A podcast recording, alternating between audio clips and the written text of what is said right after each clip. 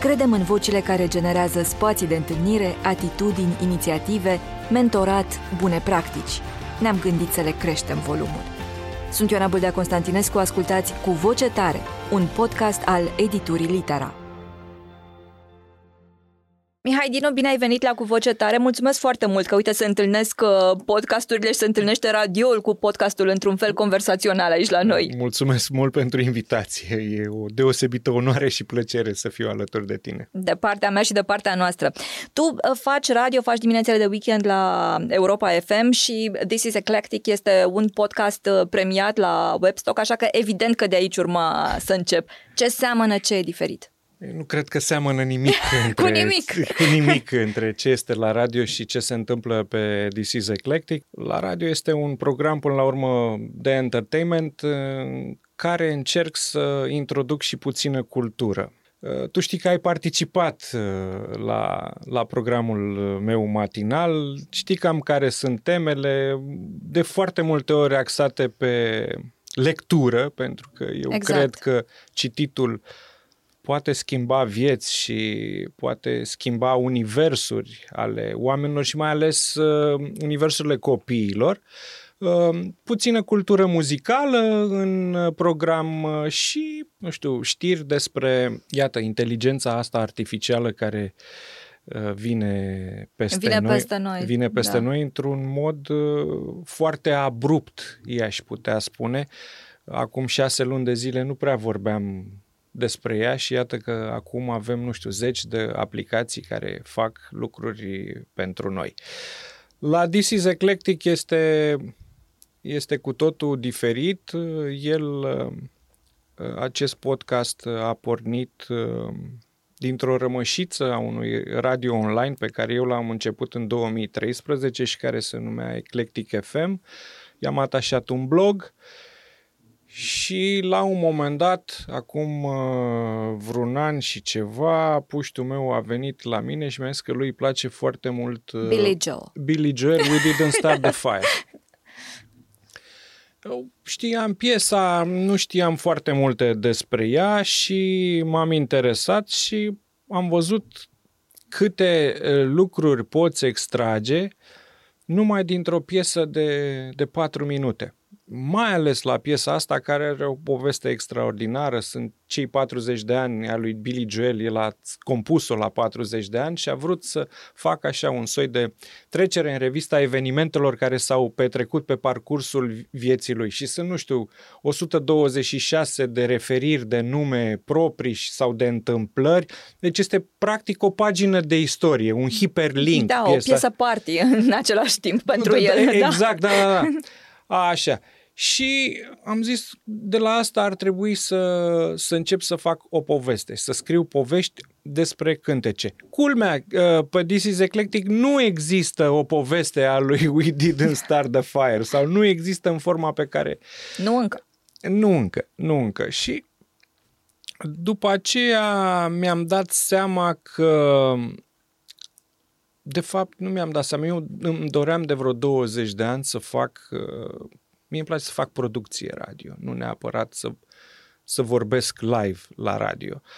Uh, când vorbești live, surprinzi momentul ăla, trebuie să te conectezi poate la actualitate, să dai și vremea, să spui care e și traficul, lucruri pe care, nu știu, nu le găsesc eu atât de, de utile. Dar uite, asta e interesant că ai spus lucrul ăsta. Cum crezi tu că, adică cum ți se pare că ar trebui să fie un om de radio în secolul 21? Pentru că toată lumea, că vorbim de radio, că vorbim de podcasturi, că vorbim de simpla relație dintre un om, un microfon și un public, toți suntem conștienți de faptul că lumea se schimbă și noi ne schimbăm cu ea. Un om de radio trebuie să fie informat, în, în primul rând, dar um, un om care lucrează într-un radio, el trebuie să se adapteze pe un anumit format. Ori formatele nu sunt atât de generoase sau nu au fost atât de generoase în ultima perioadă cu informația. Pentru că radioul la, la baza lui este un mediu de informație. Da? Era, a fost la concurență cu presa scrisă, era mult mai rapid decât presa, presa scrisă. scrisă. Nu puteam vorbi despre televiziune în anii 20 și atunci el oferea informație. Ăsta este codul lui genetic, ADN-ul. Noi ce am făcut în ultimii 20 de ani? Am încercat să-i schimbăm ADN-ul. Și atunci l-am secat de toată informația. Informația a devenit un, ceva așa, uh, plictisește, plictisește ascultătorul. Poate nu-l plictisește ascultător sau poate nu pe toți. Și atunci l-am golit de informație, am băgat cât mai multă muzică, pentru că e mult mai simplu. E complicat să scrii un text de două minute și jumătate uh, despre orice subiect, despre o carte pe care ai citit-o, despre un film pe care l-ai văzut, despre o întâmplare a ta ca om, da? ca cetățean pe care ai trăit-o venind în drum spre radio.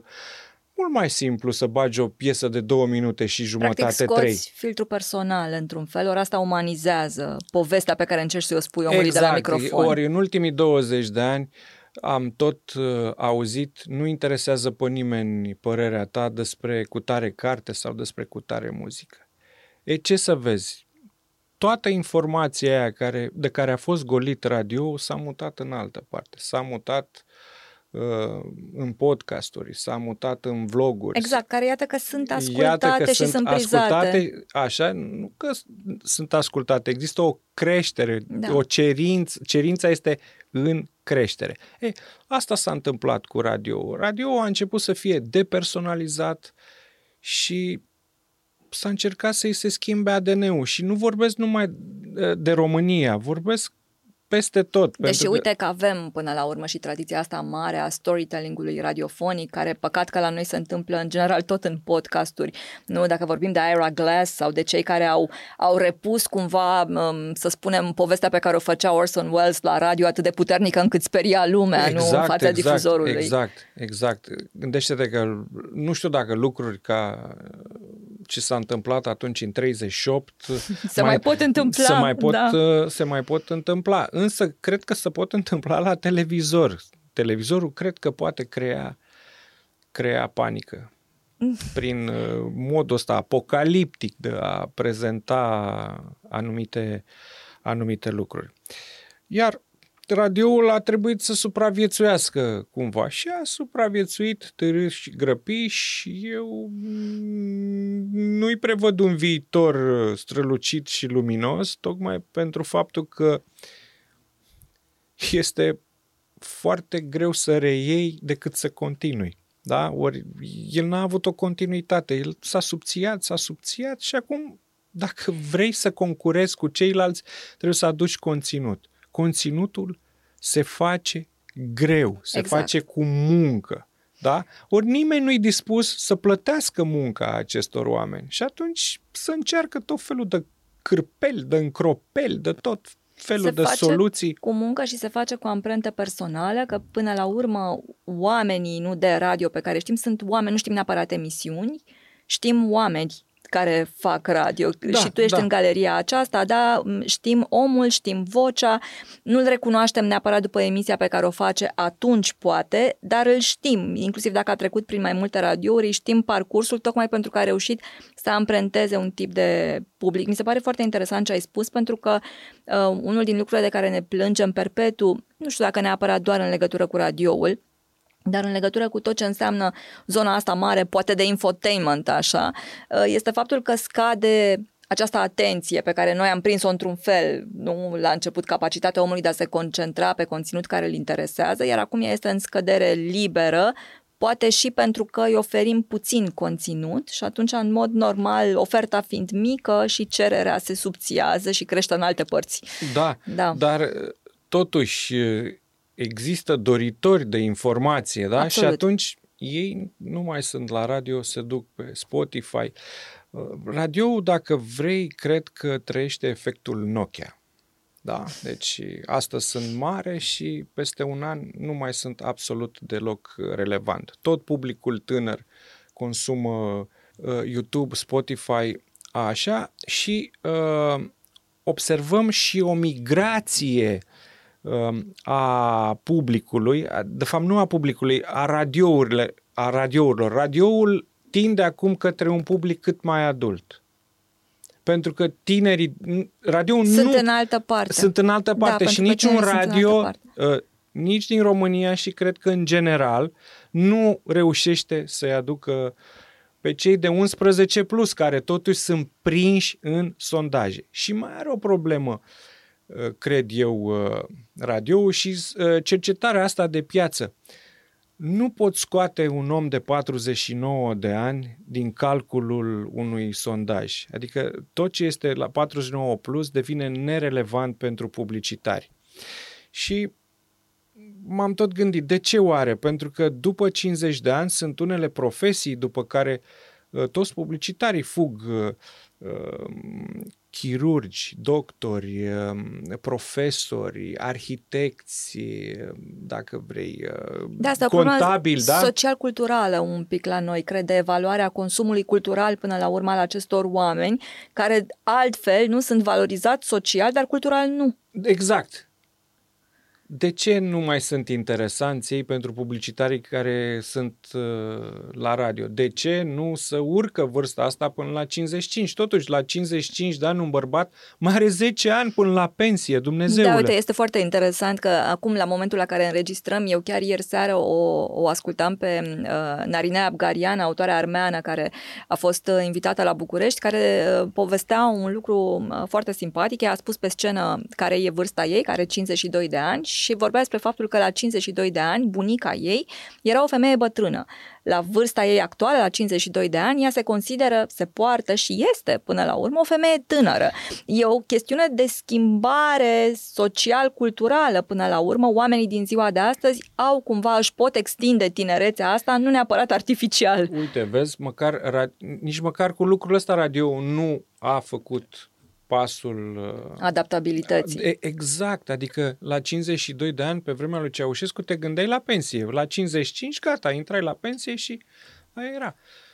Acum te gândești că mai ai 10 ani de muncă în față și după, ce, după pensie, adică de ce ar trebui odată cu pensia ca Da, totul să se, să se 10 sfârșească? ani, 10 ani de muncă în față standard, dar altfel dacă m, ești într-o asemenea profesie, nu dacă lucrezi la radio sau dacă ești scriitor sau dacă ești muzician, până la urmă ai o viață de producție în față, așa că um, într-adevăr cred că aici lucrurile ar trebui să se schimbe sensibil. Îmi place că ai spus asta um, și o să mă întorc la asta, la faptul că um, muzica înseamnă și informație. Știu că ești fidel acestui principiu Sunt pe care și, l-ai mai și, spus.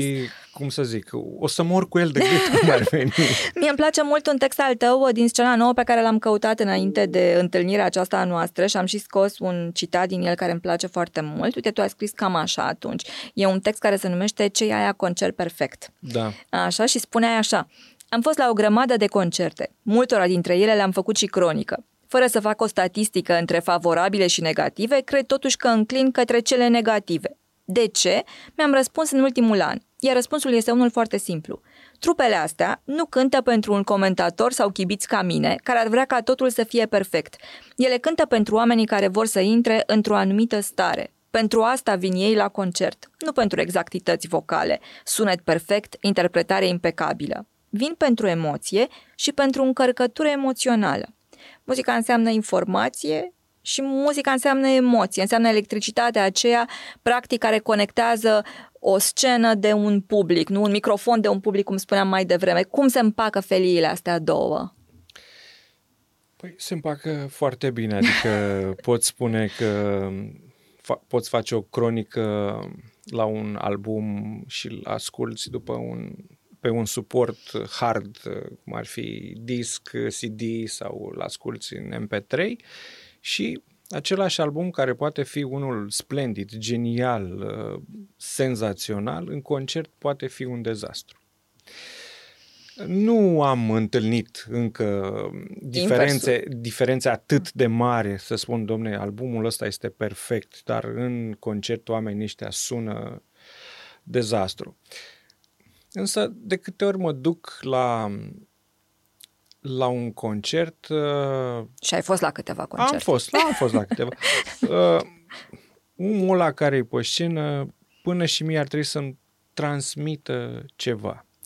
Și aici tot timpul voi da exemplu formației Robin and the Backstabbers, i-am văzut uh, prima oară la al doilea concert pe care ei l-au avut în carieră, într-un subsol din centrul vechi, iar la momentul respectiv, trupa în concert era un dezastru. Deci ceva înfiorător. Însă, nebunul ăla de Robin avea o scânteie în ochi. Deci, cânta într-un anumit fel. Uh, știa să facă, nu știu, să se joace cu stările astea, chiar dacă ei în ansamblu sunau a dezastru. Da? Și de fiecare dată când, când mă întâlnesc cu el, îi spun ce naiba am văzut eu la tine, da, atunci, în seara aia, în subsolul ăla, da? Deci oamenii au aruncat cu apă, unii în alții, deci o, o pancăreală, ca să spun așa.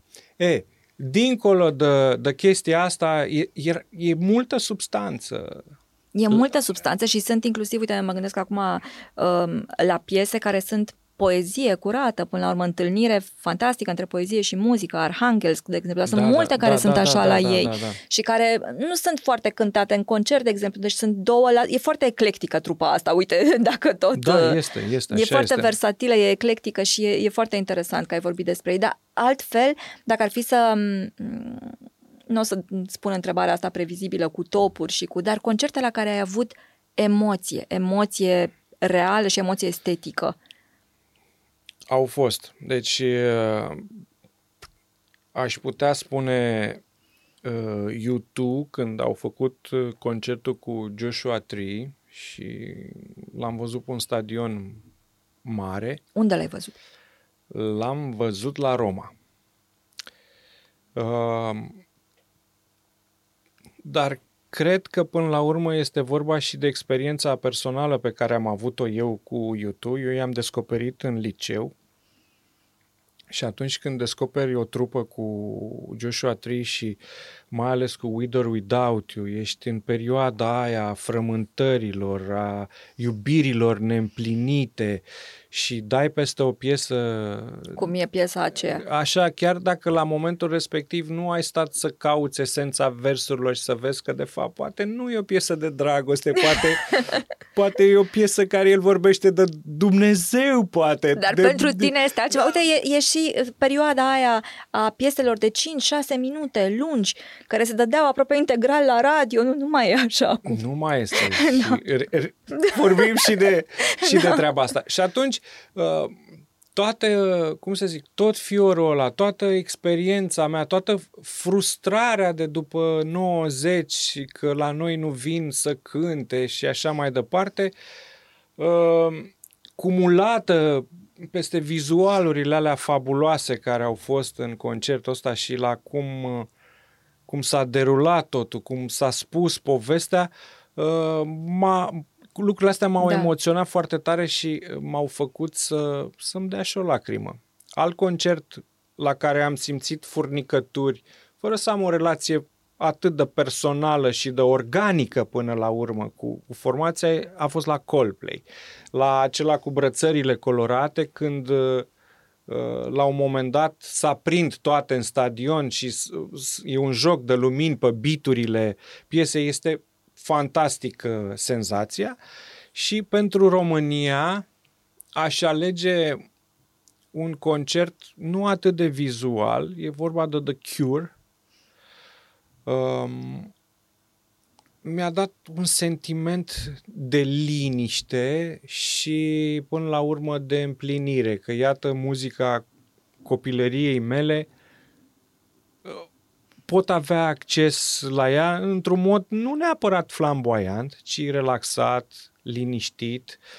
Omul ăla a știut să, nu știu, să vorbească cel puțin cu mine într-un mod foarte direct. Am avut tot timpul senzația că îmi cântă mie și celor ca mine. Cred că asta e cel mai important, nu? Când se creează senzația aceea, e, cred că e același lucru și la muzeu dacă te duci, nu? Și la un concert, senzația că ești singur cu obiectul admirației tale, da, și că e o legătură specială.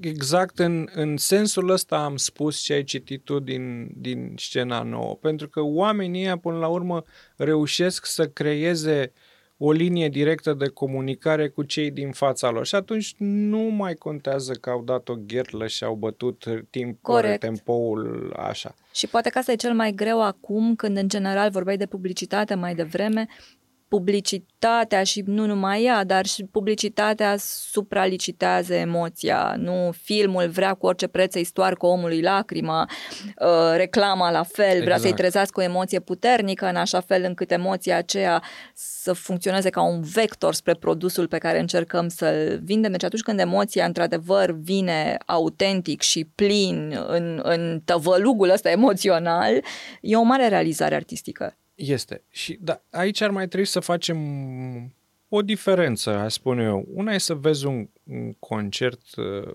singular al unei trupe, deci a plecat în concert, ai văzut, alta este să te duci la un festival.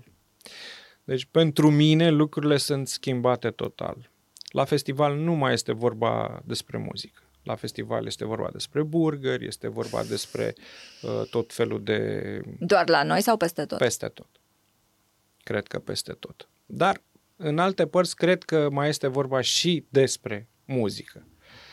Ori nu poți fi atent la artist în timp ce stai la coadă la nu știu ce burger sau vrei să iei nu știu ce prosecco să bei sau nu știu ce Da, e diluată starea. E diluată starea. Te duci acolo mai mult așa să bifezi un uh, eveniment monden, social, um, să arăți că aparții și tu acestui gen de public care prizează muzica de un anumit fel. Da? E mersul pentru check-in, nu? Care Exact, se întâmplă în exact. foarte... Exact aceste Mi-am- produse culturale cool. Exact, mi-am dat check-in, da, eu mă duc acolo, am mâncat un burgeraș, am Da. băut nu am știu făcut ce. un selfie, am făcut un exact, story. Exact.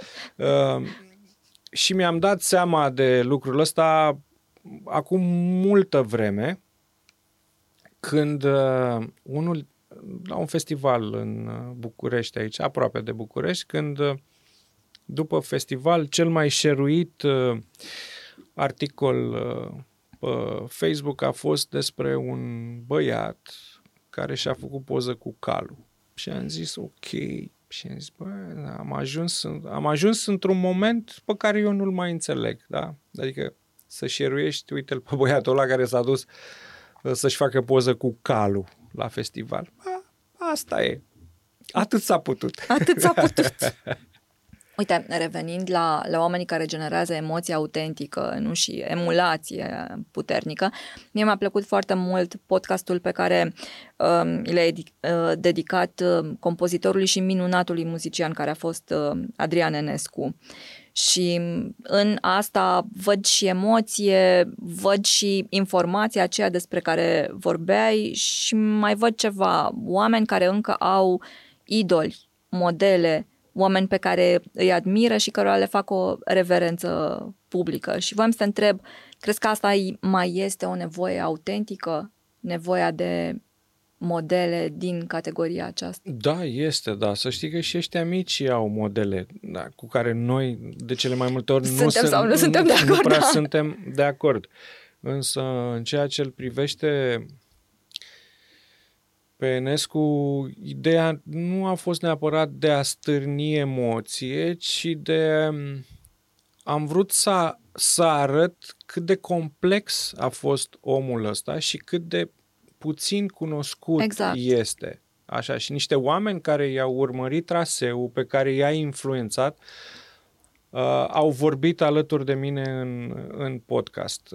Eu l-am descoperit uh, cu totul întâmplător și nu l-am relaționat, adică nu am, nu am suprapus personajele. Eu am, aveam în vremea lui Ceaușescu, tata a făcut rost de un abonament la cinematograful favorit și mergeam și vedeam filme vinerea după amiaza și înainte de film băgau niște reportaje despre producție, despre oamenii muncii, despre cum e bine să mergem la dentist din când în când, tot felul de lucruri de, de genul ăsta, de propagandă, Da. evident. E, și multe dintre ele se făceau cu uh, ilustrație sonoră de pe Funky Synthesizer 1.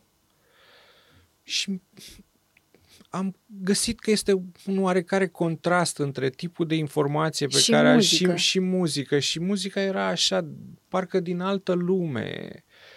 Uh, și mi-a plăcut foarte, foarte mult. Și l-am suprapus abia după ce am cumpărat Funky Synthesizer 2, pe care l-am ales după copertă. Mi s-a părut atât de frumos pianul ăla din care ieșeau niște ștechere. Mi s-a părut ceva așa senzațional, colorat, cu portocaliu, cu verde, cu negru, cu scrisul ăla neuniform. Uh, uh, și l-am luat și când l-am pus pe, pe pick-up, cred că l-am, am, l-am ascultat în ziua aia de 4-5 ore. Da, albumul el a, cap-coadă. avea a- acest efect. Eu l-am descoperit prin Gotan Project, mi-aduc aminte. Deci tot așa, o, o întâlnire în- întâmplătoare și absolut fabuloasă.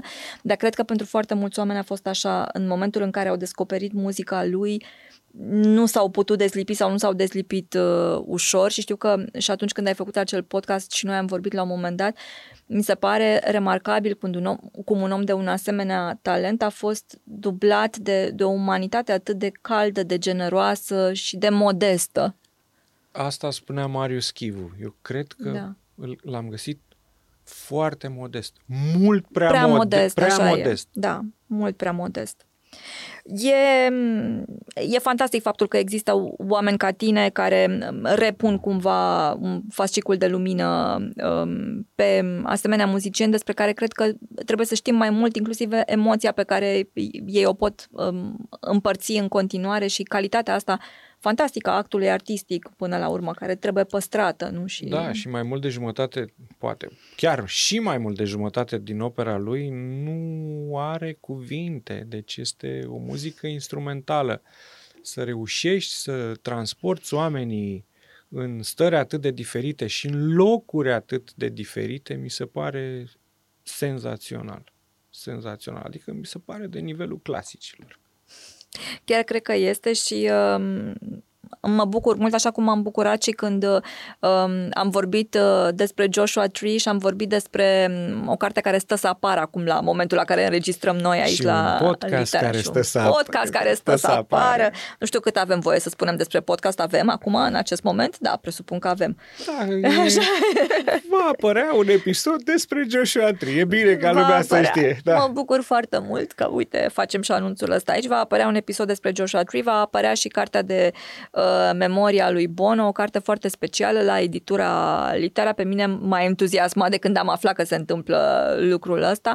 Uh, știu și un mic episod, uite, anecdotic, apropo de lucrurile astea care circulă despre muzicieni și despre mica poveste din care poate că putem hrăni tipuri foarte diferite uh, de public. Știu că Bono are acest obicei ca din când în când, atunci când traversează un, uh, un oraș important, se oprește, oprește mașina în fața unei librării, coboară și dacă există cartea, un exemplar, două, cinci, uh, în librăria respectivă, semnează pentru cei care uh, o vor cumpăra și care cumpără fără să știe că acea carte are autograful lui Bono, dar seama că se trezesc în posesia unui document. uh, Da, Da, mi se pare grozavă treaba asta. frumos dacă nu s-ar face trafic cu lucrurile Da, astea. așa e.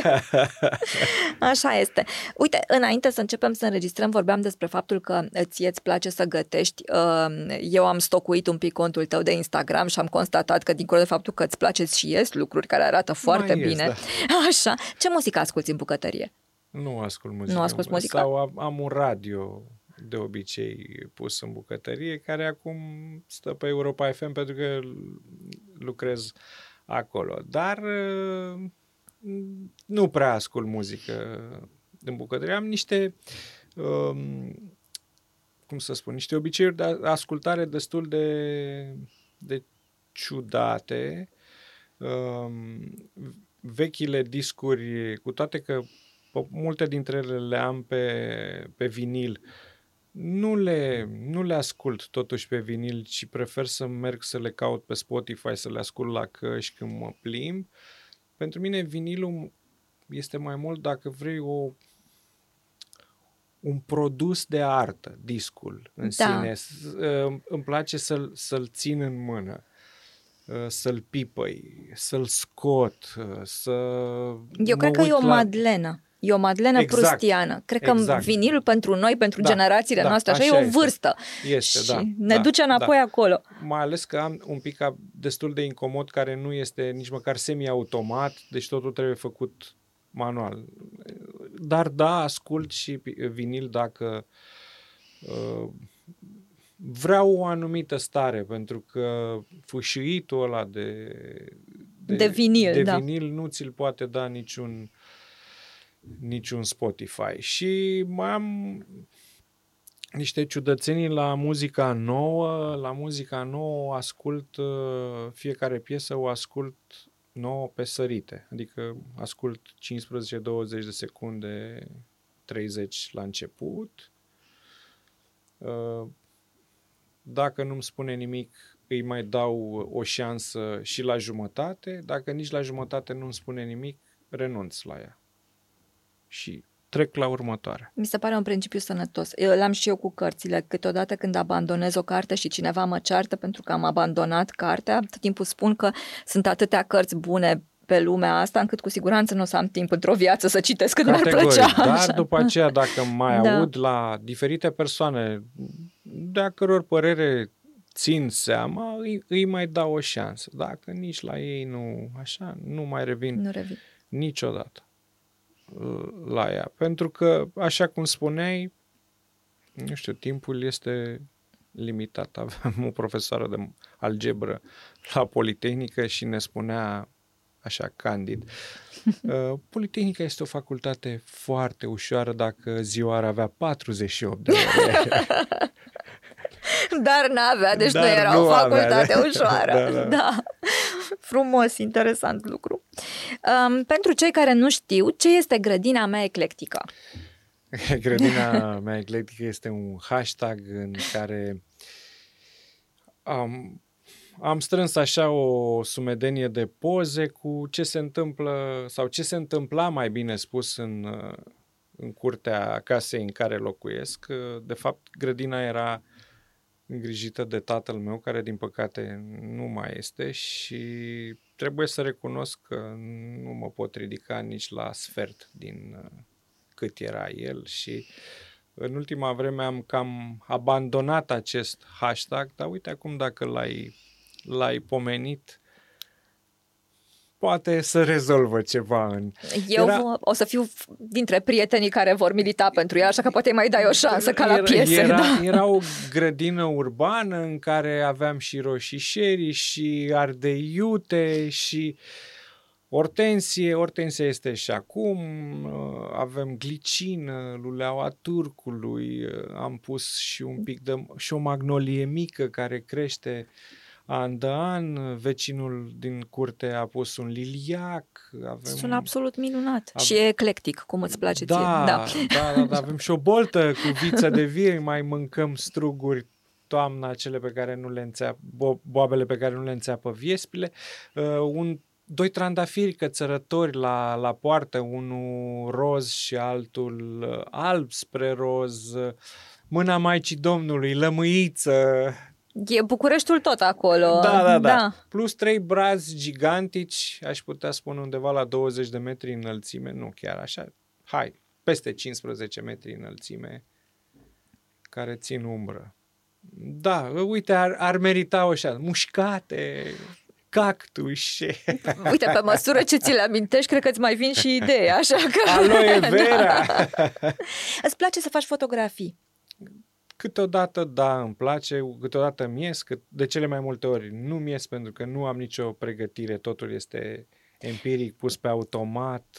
M-am tot uh, gândit să fac măcar un curs. uh, mm, Nu știu de ce nu am ajuns să-l fac. Uite, noi l-am avut invitat aici relativ de curând pe Alex Gâlmeanu, Da, care spunea un lucru foarte, mie mi s-a părut um, provocator așa de studiat, și anume faptul că în câțiva ani nu va mai fi vorba despre cu ce lentilă, cu ce tip de aparat, în ce măsură stăpânești sau nu stăpânești setările, va fi vorba strict de jurnalul tău personal, de felul în care documentezi vizual până la urmă realitatea ta.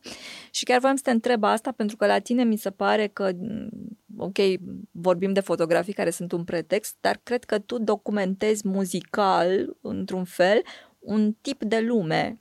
Lumea ta este maniera ta, dacă vrei, de a, de a documenta o perioadă.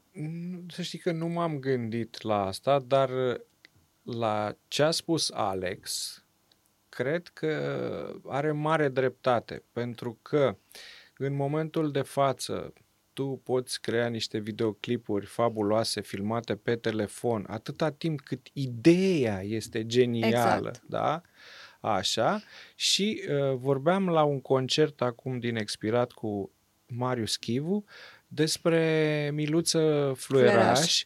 și despre modul cum în, atât de frumos în care spune povestea unui concert la care el merge să facă fotografie. Uh, cum îmbină trăirea formației o replică cu ce se întâmplă în public. Este o poveste foarte frumoasă pe care uh, el o spune și de care mi-am dat seama, era inconștient treaba asta acolo. La mine, uh, Marius a, a verbalizat-o și a zis, bă, uite ce dreptate are este, uite că de fapt este un fir acolo și omul ăla spune o poveste. Mai mult, uh, uite, acum mi-a venit ideea, acum mi-a venit ideea, uh, voi face niște postări în care voi milita pentru ca cei care merg la concerte să nu mai să nu, să nu le mai pună să nu-și mai pună propriile fotografii și să uh, folosească fotografiile pe care le fac fotografii care sunt acreditați la, la evenimentele alea. Îți place, ok, fă o fotografie, ține-o pentru tine, nu mai share cu alții, că 75, 80, 90% sunt foarte proaste și atunci faci un deserviciu tuturor și artistului, că nu-l prezinți într-o manieră bună, faci un deserviciu și oamenilor, fotografilor lor care sunt acolo, care au o meserie, nu? Până, până la urmă. Eu și formă... șeruiește-i pe ei, că unii pun foarte mult material și ai, ai de unde alege tone de fotografii. Nu înțeleg de ce nu se întâmplă lucrul Pentru ăsta. că este exact, dacă vrei, maniera aceea de check-in, poate de a documenta prezența, știi, acel um, și eu am fost aici, okay. care funcționează. Roagă un prieten să-ți facă o poză cu paharul de aperol în mână și dă check-in la cutea. Dar dacă pui artistul, pune-l într-o fotografie. Într-o, exact, care e, să-i servească. Da. Jake White, de la White Stripes, White Stripes a venit aici și uh, înaintea concertului a rugat lumea să nu filmeze și să nu fotografieze. Da? I-a rugat și a spus dacă totul se va întâmpla așa, vor veni forțele de ordine și vă vor ruga să vă ștergeți fotografiile. În seara asta, după concert, pe site-ul meu vor fi poze făcute de profesioniști de la acest concert. Luați orice de acolo și puneți pe rețelele de socializare. Dar nu faceți voi pozele astea. Bun, eu știu de ce ei fac lucrul ăsta, pentru că, uh, nu știu, poate te face mai atent la ce se întâmplă pe scenă. Dacă stai tot timpul cu un ecran în față, să-i dai zoom, să-l prinzi pe artist, să faci 20.000 de poze, să filmezi 10 uh, clipuri, atunci unde mai e participarea Asta ta e o, la concurs? Cred la că concurs, este o la concert? problemă în tot ce înseamnă, că vorbeam mai devreme de consumul ăsta cultural, nevoia de a documenta momentul și prezența ta acolo, de cele mai multe ori omoară experiența. Este acel sindrom al turistului japonez, știi, în care trebuie să-ți fotografiezi realmente fiecare secundă uh, dintr-o anumită întâmplare cu uh, semnificație culturală și asta cred că te face să raptezi experiența, ceea ce e poate cel mai uh, grav. Dar e foarte interesant interesant ce ai povestit, inclusiv despre Miluța Fluieraș, partea asta cu fotografia de concert, mi se pare o formă de storytelling în sine, pentru că trebuie să surprinzi atmosfera, artistul, electricitatea, tu neavând la dispoziție personajul principal al acestei povești, care e sunetul, exact. muzica. Da, da, da, da. El reușește să intercaleze așa, îți arată uh, ce se întâmplă pe scenă și după aceea îți aruncă și varianta din public și este într-adevăr o poveste și o fac mai mulți, nu o face, nu o face doar el. e păcat să nu le urmărim poveștile, pentru că sunt foarte frumoase sunt frumoase și cred că orice artist susținut, inclusiv de presă, da, inclusiv de oameni din presă care vorbesc despre uh, lucrurile astea, are o, nu știu dacă o șansă de vizibilitate în plus, dar o, un canal nou de comunicare cu publicul lui. Și asta e important, să, să contribui până la urmă la menținerea acestui tip de canal.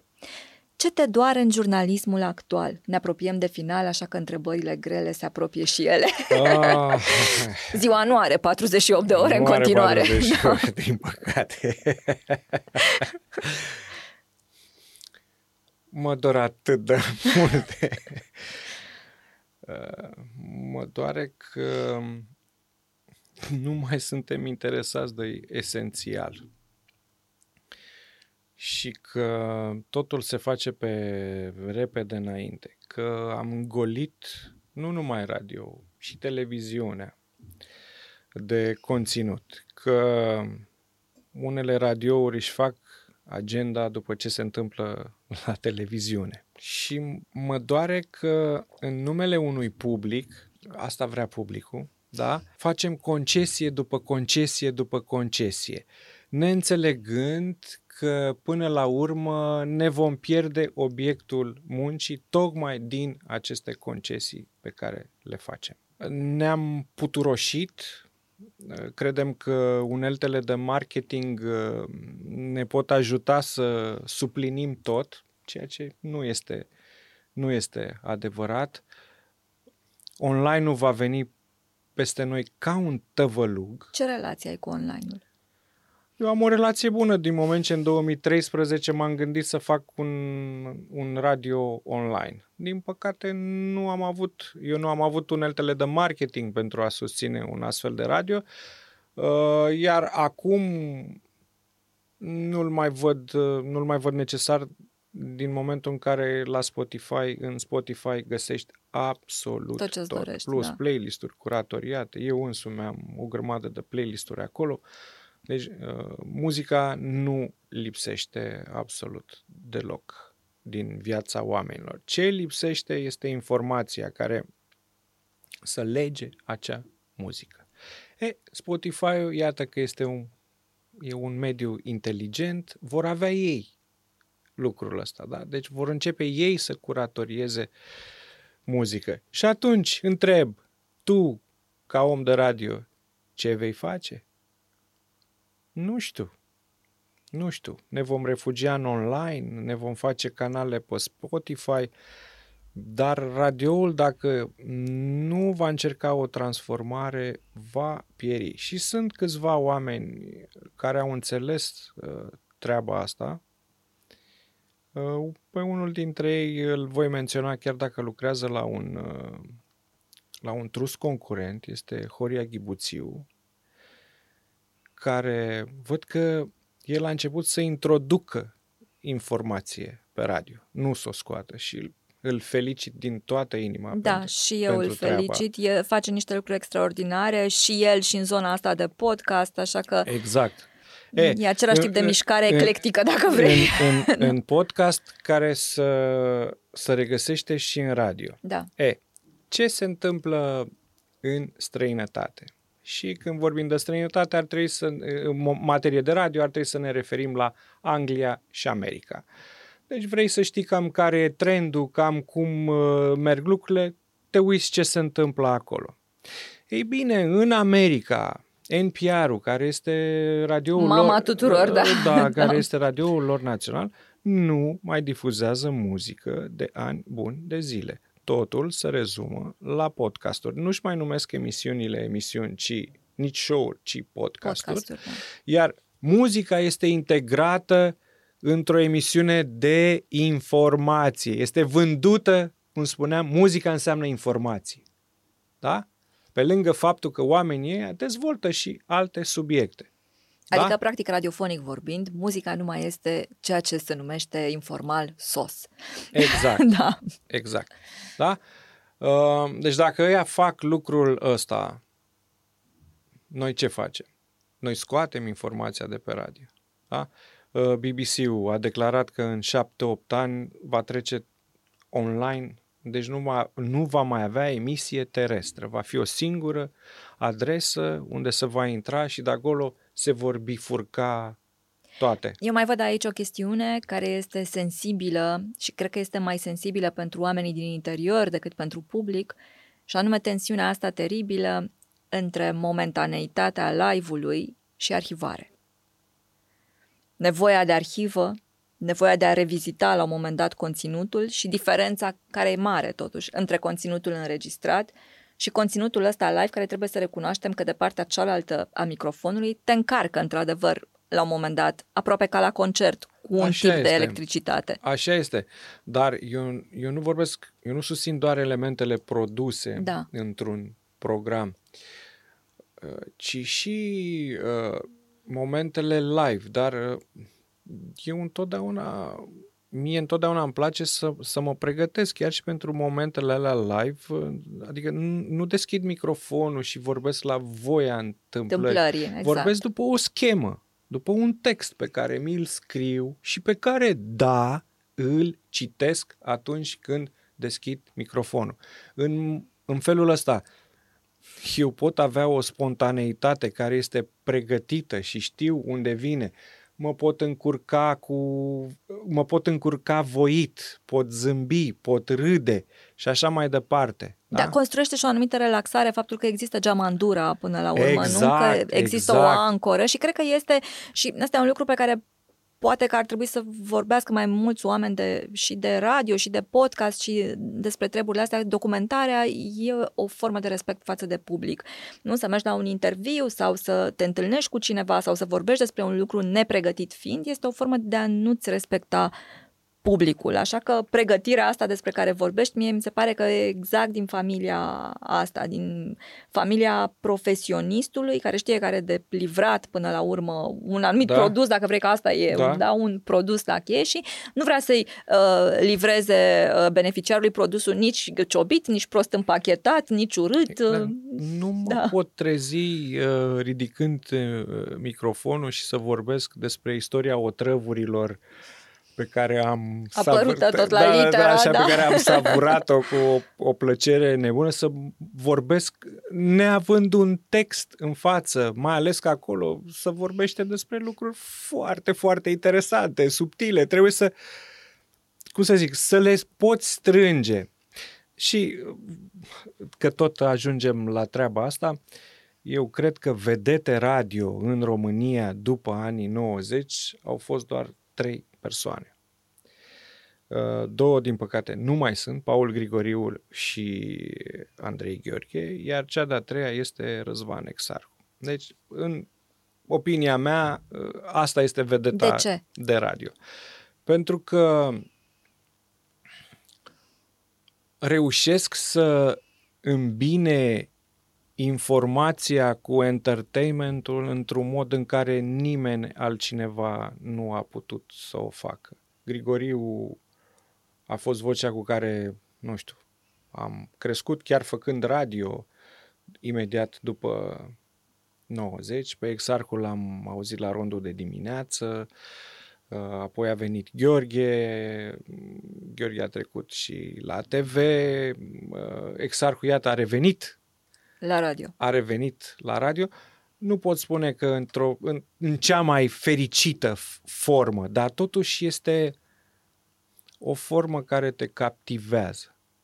Da? Și uh, îți oferă îți oferă și zâmbetul ăla de care ai nevoie și îți oferă și picătura aia de informație necesară. Și omul știe să le pună una lângă cealaltă. Uite, îmi dau seama acum ascultându-te că dincolo de faptul că tu ești um, om de radio by default și podcaster și mi se pare că și un etern căutător, știi, al felului în care poți să livrezi uh, combinația asta dintre informație și stare în, într-o formulă viabilă pentru publicul de astăzi, tu ești un mare ascultător de voci. Da. Ești un, un, un colecționar în felul tău. Probabil.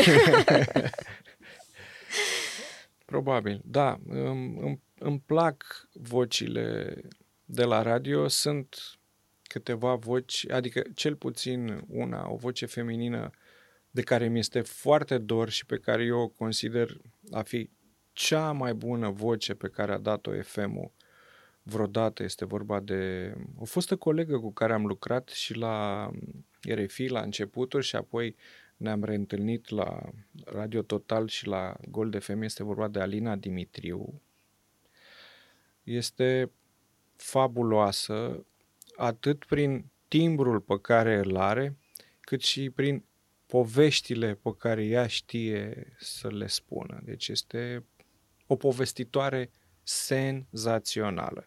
Și uh, mă, adică trăiesc o permanentă uimire buimăceală cum de o astfel de voce nu-și găsește un loc în momentul de față în radio. Vorbim despre tot felul de paradoxuri și de povești. Până la urmă, uite că ne întoarcem la poveste de fiecare dată. Aș vrea să te întreb, ți-am spus că um, întrebările se îngreunează pe măsură așa. ce ne apropiem de final, așa. Și întrebarea mea finală e aceeași pentru toți invitații, am primit răspunsuri dintre cele mai diverse, sunt foarte curioasă care va fi al tău, și anume, despre ce crezi că ar trebui să vorbim mai mult cu voce tare? La radio sau așa? E o întrebare deschisă. Asta mi se pare interesant, ce face fiecare cu ea până la urmă. În măsura în care avem o portavoce precum este radio, cred că ar trebui să vorbim cât mai mult despre experiențele noastre personale, să împărtășim din ele. Cred că ar trebui să fim mult mai atenți și să vorbim mai mult despre lucruri de cultură, Mie așa îmi place să cred că undeva acolo bătălia asta nu este pierdută. Chiar dacă ea este, din punctul ăsta de vedere, eu sunt un un pesimist, dar un, un pesimist care luptă până în ultima, până în ultim moment împotriva curentului, nu știu, dar el știe că va pierde. E un optimist mixat acolo, un pesimismul tău. Așa. Așa. Despre asta ar trebui să vorbim și ar trebui să vorbim despre frumos, să nu ocolim nici subiectele incomode, doar, uh, doar pentru faptul că uh, nu deranjează sau uh, E greu de digerat la ora asta dimineața. de digerat sau... Da, nu vorbesc numai de dimineața, da? Deci oamenii trebuie puși și în situații mai puțin comode. Oamenii trebuie uh, puși în situația de a avea întrebări după ce te ascultă pe tine uh, la radio sau într-un discurs sau după ce îți citește un, uh, un post pe o rețea de, de socializare. Um, nu sunt pentru a oferi răspunsuri, ci pentru a căuta alte întrebări, pentru că ăsta este motorul care ne face să mergem tot timpul către o direcție, avea tot timpul întrebări. Dacă avem răspunsuri, ne oprim. Și sunt uh, persoane care dau, adică au impresia că dau doar răspunsuri. Nu, trebuie tot timpul să, să deschidem întrebări. Ăsta este rostul documentarelor pe care le fac.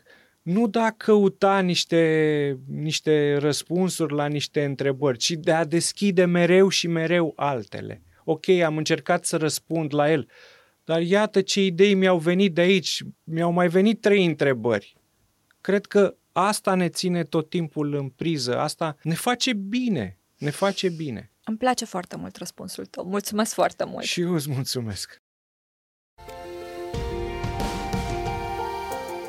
Sunt Ioana Buldea Constantinescu, mulțumesc că ați fost uh, împreună cu noi și vă invit uh, să ne fiți alături și pentru episodul uh, următor, pentru că noi așa, poveștile bune nu se termină niciodată.